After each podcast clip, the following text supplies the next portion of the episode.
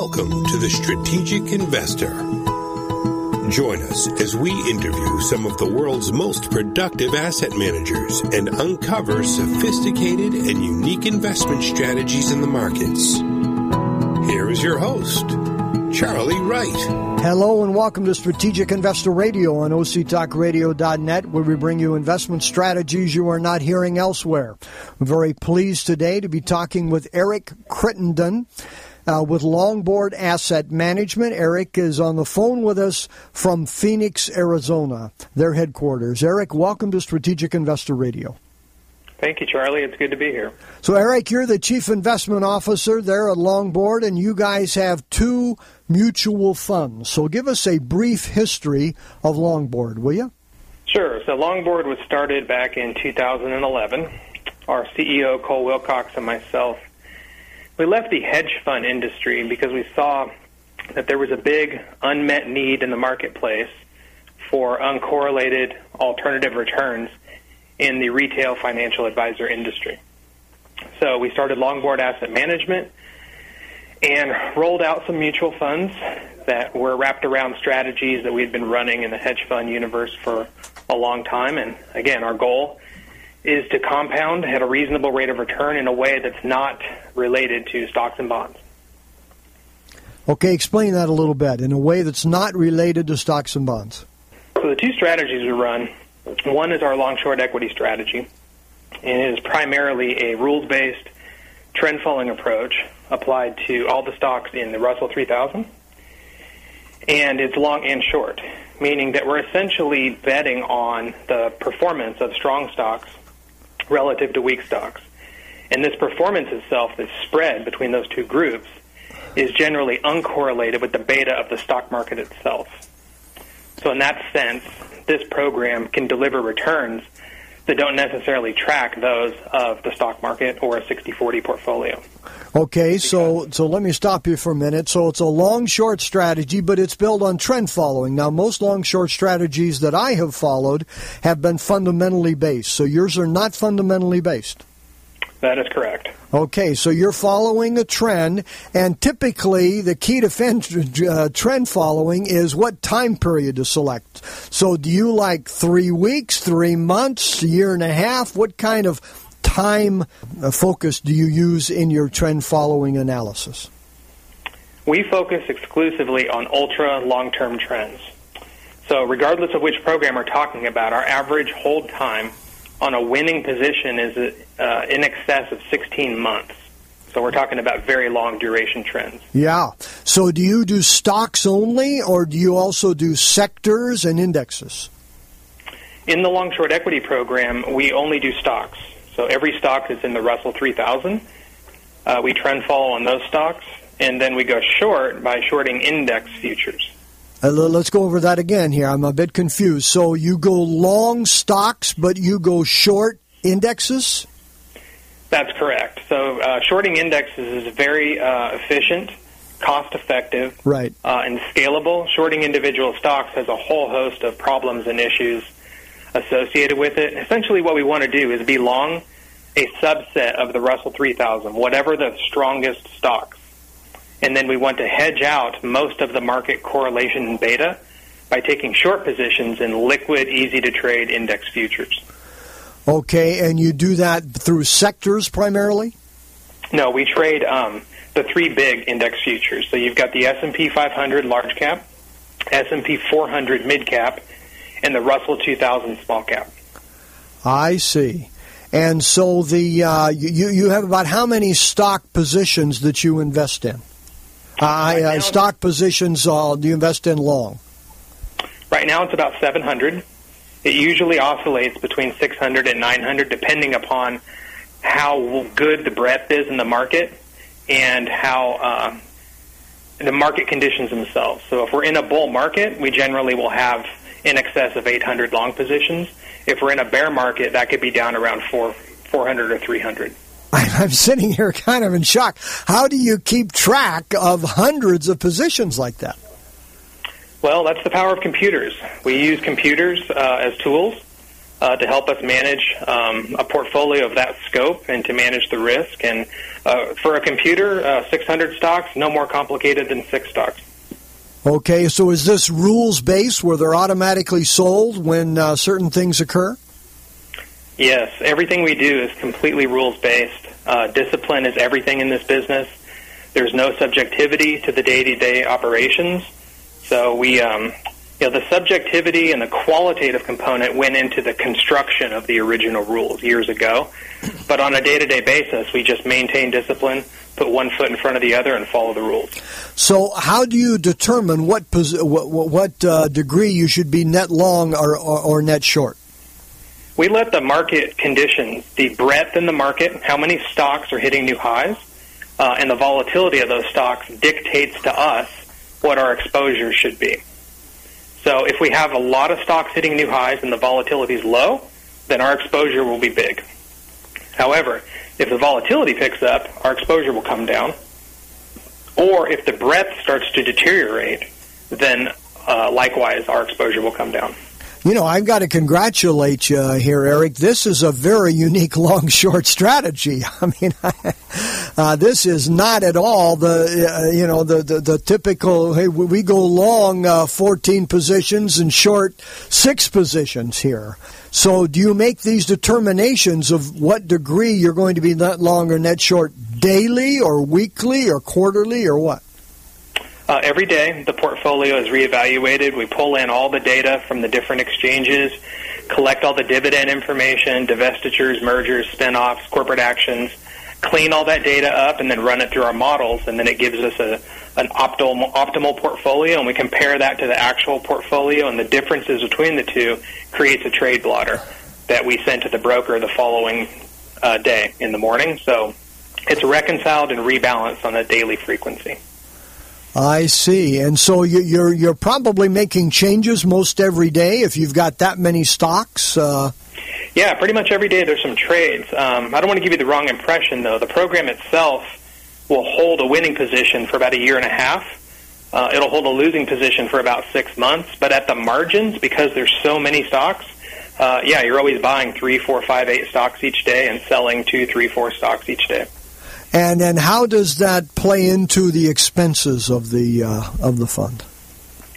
Uh, the expenses are pretty reasonable. I've been running this program for over 11 years now, and I'm always surprised at the end of the year when I do an audit of all the transaction costs. Even though it seems like it's pretty active, we're just moving a little bit of inventory off of each side, closing some stocks out that are broken down, adding some new stocks in that have broken out.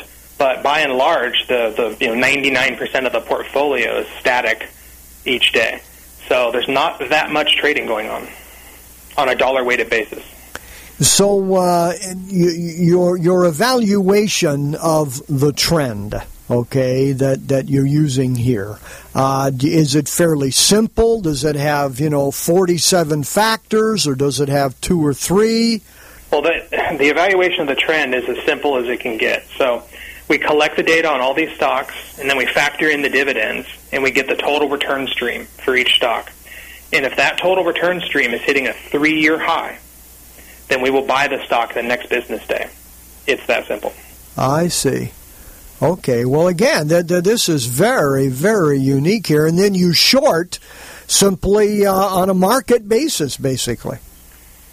Yes, the goal of the short is to strip away three quarters of our beta and correlation to the overall stock market. So what ends up happening is we own all these stocks that are in the Russell 3000. Right now we own about 800 of them. And then we go short these three index futures, which uh, collectively are essentially the Russell 3000. So we're actually shorting the same stocks that we're long. Right, but, right. But we buy enough of the stocks we want to own to more than offset their exposure inside the indexes. So what ends up happening is we end up being net long all the stocks that are trending higher, and then synthetically net short all the stocks that aren't trending higher, giving us a nice, balanced, diversified, efficiently priced long short portfolio. You know, I, what can I say? This is uh, very, very different, and it really sounds intriguing here.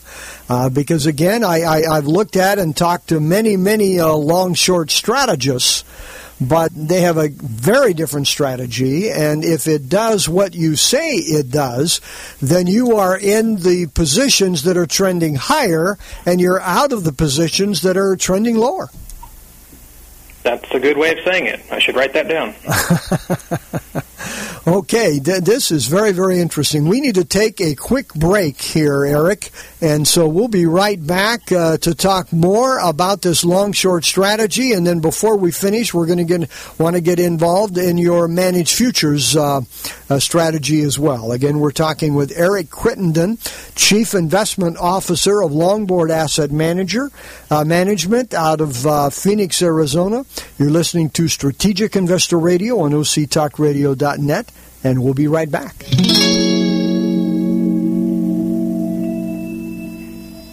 According to the consulting firm Strategic Capital Allocation Group, every decade since 1900 has experienced at least one bear market, and several have experienced as many as three. So how do we protect our principal from these declines without missing the gains when prices rise? At Strategic Investor Radio, we interview asset managers with unique strategies designed to both protect and grow your investments. Investing is not rocket science. It's rocket fuel if you know how to harness it. For podcasts of our interviews, please visit us at strategicinvestorradio.com.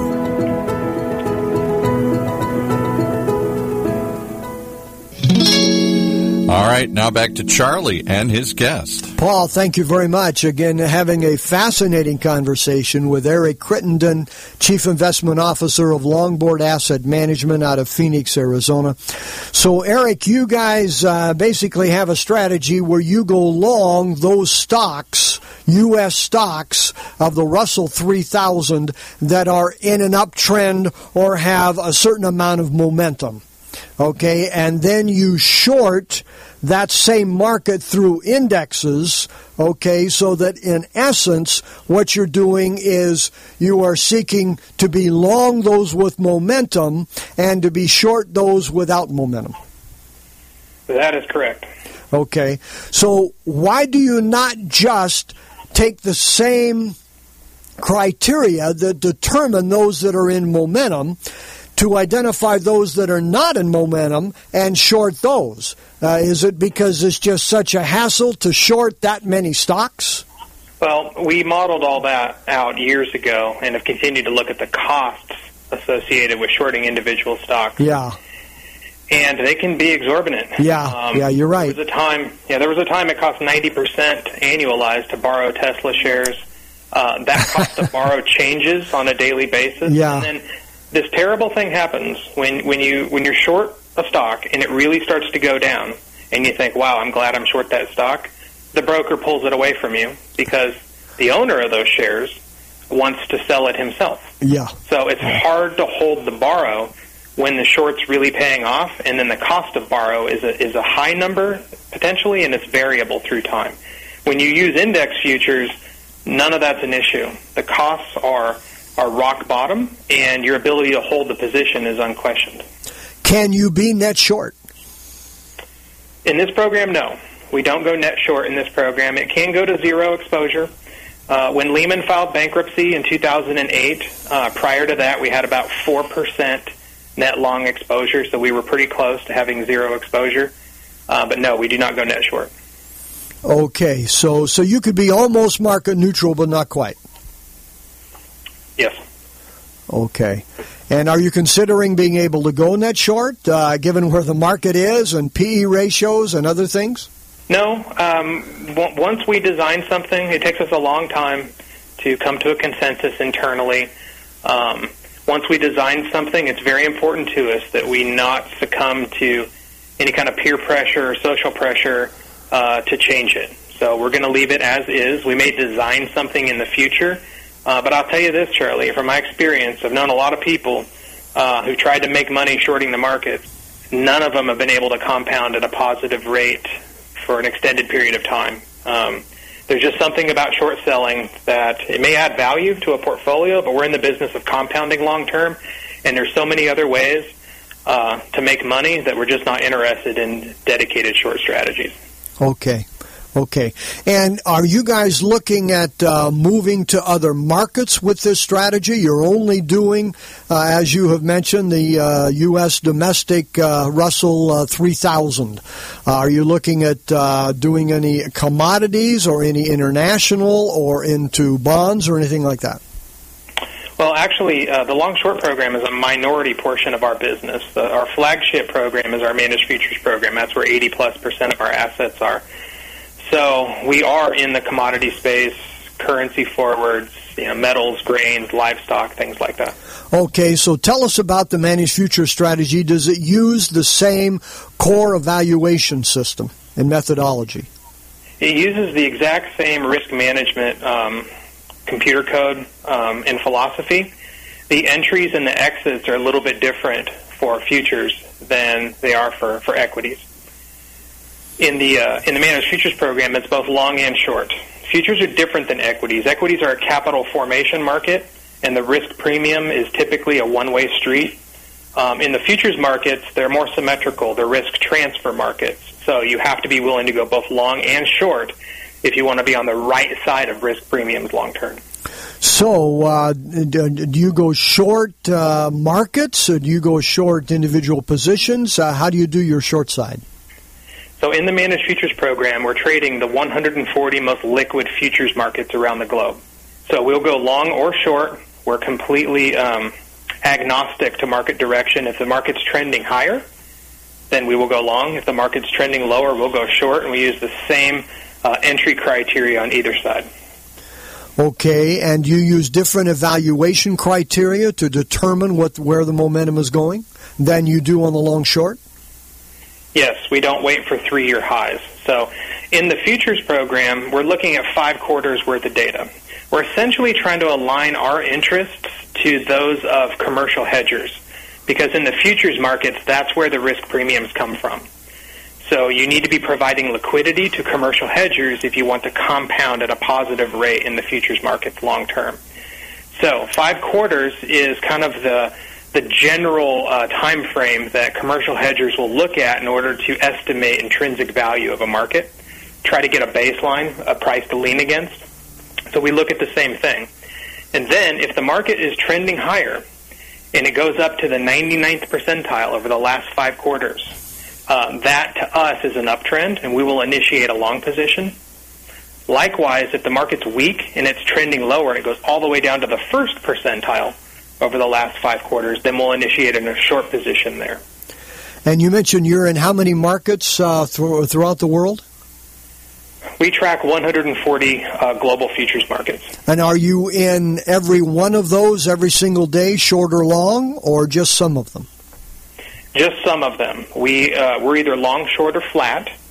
And if you pick uh, one particular market, let's say uh, Japanese kerosene, uh, and you go back to the beginning uh, when that market first started trading, I believe it was 1980, and you apply our methodology to it, what you'll see is that we're long about a third of the time, we're short about a third of the time, and we're flat about a third of the time.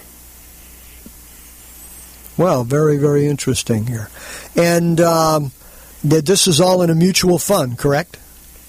Yes, it's in a standard plain vanilla mutual fund with 1099 tax treatment. It's just like any other mutual fund from the investor's perspective.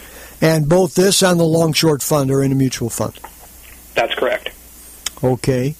And uh, what are advisors concerned about in getting into this managed futures fund? A few things. Uh, one, there's an education component.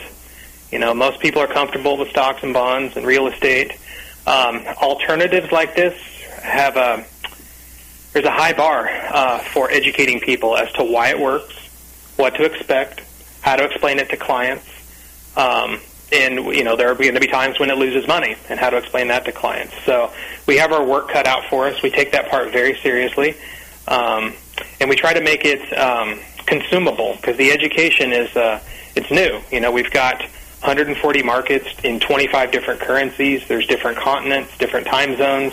Uh, some of them are priced in different languages, so the learning curve can be kind of steep, but we make that as easy as possible for people.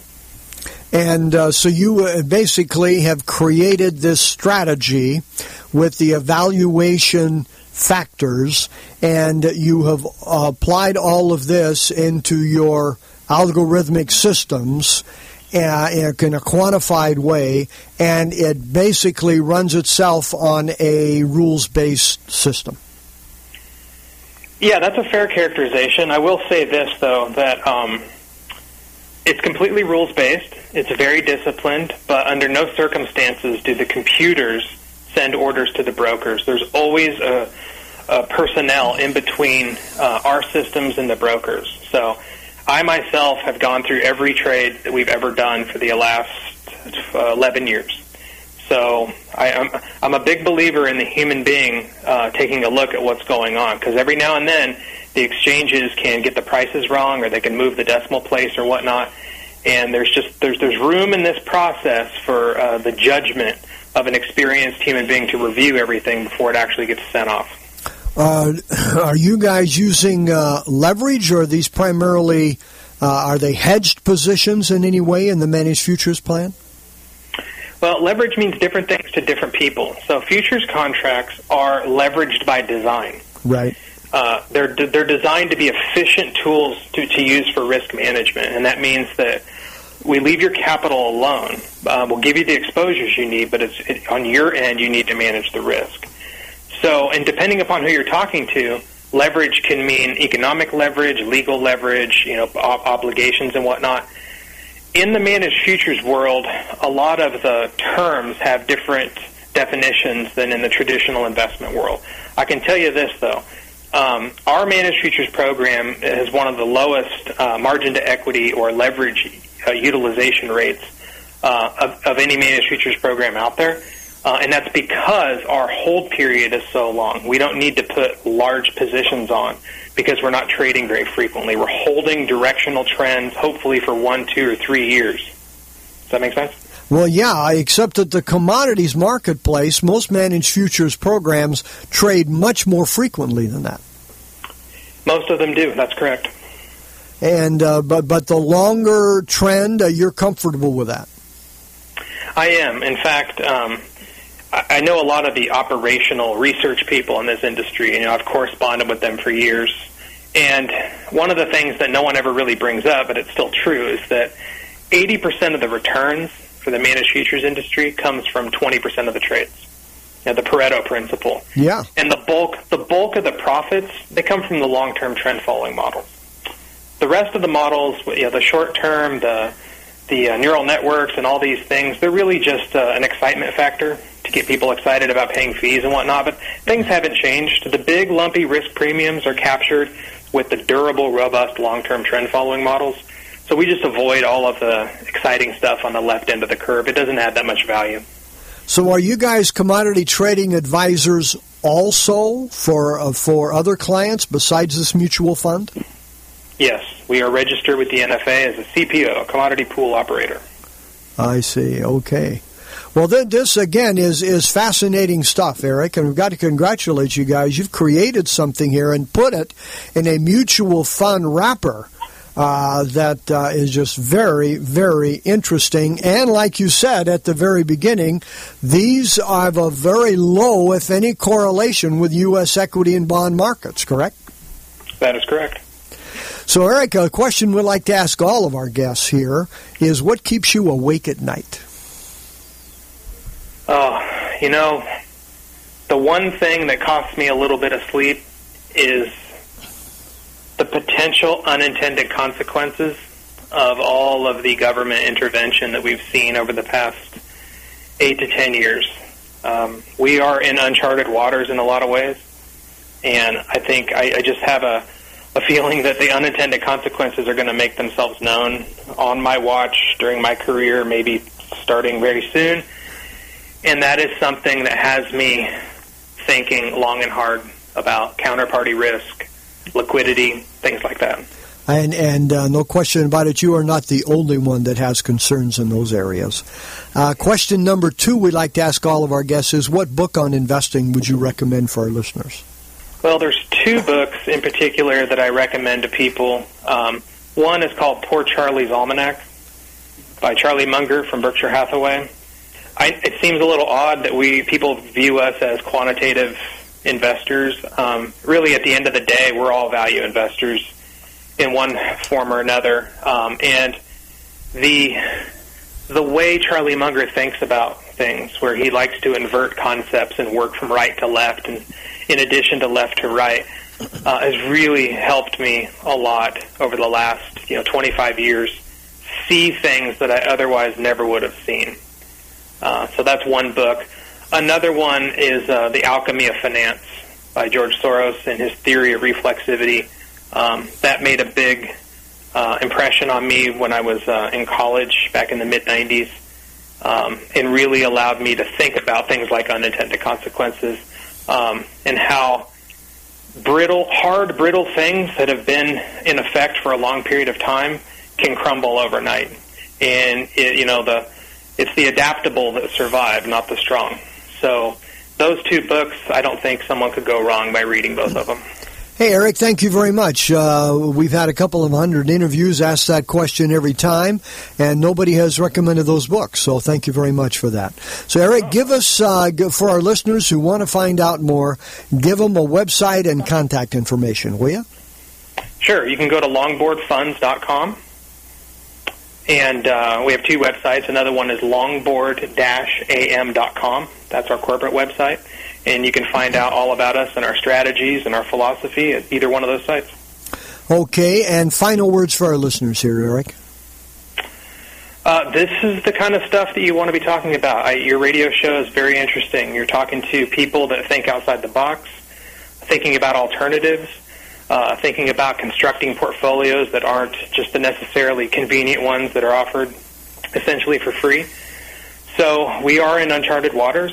Um, now's the time to, I think, be conservative uh, and be prudent, uh, but don't give up hope because uh, even though we've had a lot of challenges over the last 10 years, if you look back historically, uh, times like that are usually followed by times of opportunity. Well, we all certainly hope you're right here, Eric. So, Eric, thank you very much for joining us today from Phoenix. My absolute pleasure. So again, we've been talking with Eric Crittenden, Chief Investment Officer of Longboard Asset Management out of Phoenix, Arizona. You've been listening to Strategic Investor Radio on OCTalkRadio.net. We'd love to hear from you.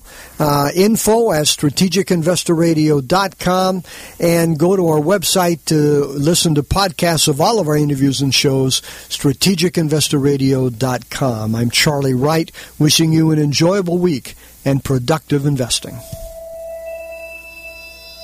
You've been listening to The Strategic Investor, your source for compelling investment strategies from some of the most productive asset managers in the industry. For unique investment strategies, visit us at strategicinvestorradio.com. Investing is not rocket science.